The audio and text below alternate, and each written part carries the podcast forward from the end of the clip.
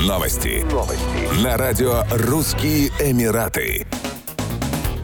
Незадекларированные денежные средства в размере сто тысяч дирхамов обнаружили таможенники в аэропорту Махачкалы у пассажира, вылетающего в Дубай. Пассажир следовал через зеленый коридор, таможенную декларацию не подавал. В ходе устного опроса он сообщил, что перевозит наличные денежные средства в допустимом размере. Однако при досмотре в его ручной кладе обнаружены сто тысяч дирхамов, незадекларированные в установленном порядке. Со слов мужчины, о необходимости декларирования валюты он не знал. В результате наличные денежные средства в размере, превышающем допустимую норму, а именно шестьдесят три тысячи двести семьдесят дирхамов, изъяли, в пересчете на рубли более одна целая семь десятых миллиона рублей. Остальные средства, не требующие письменного декларирования, вернули пассажиру. По данному факту возбуждено уголовное дело об административном правонарушении по статье КОАП «Недекларирование либо недостоверное декларирование физическими лицами наличных денежных средств». Как известно, в соответствии с Таможенным кодексом ЕАЭС без декларирования разрешено провозить не более десять тысяч долларов в эквиваленте по курсу валют, действующему на день подачи таможенной декларации.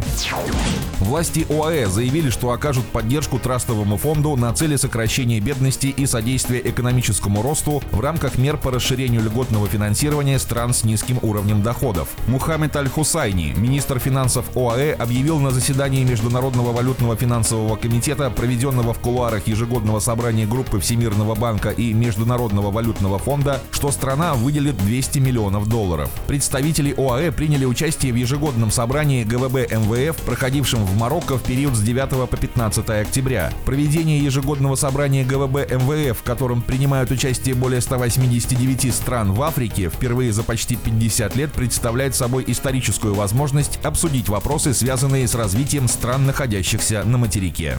Еще больше новостей читайте на сайте Russian Emirates точка ком.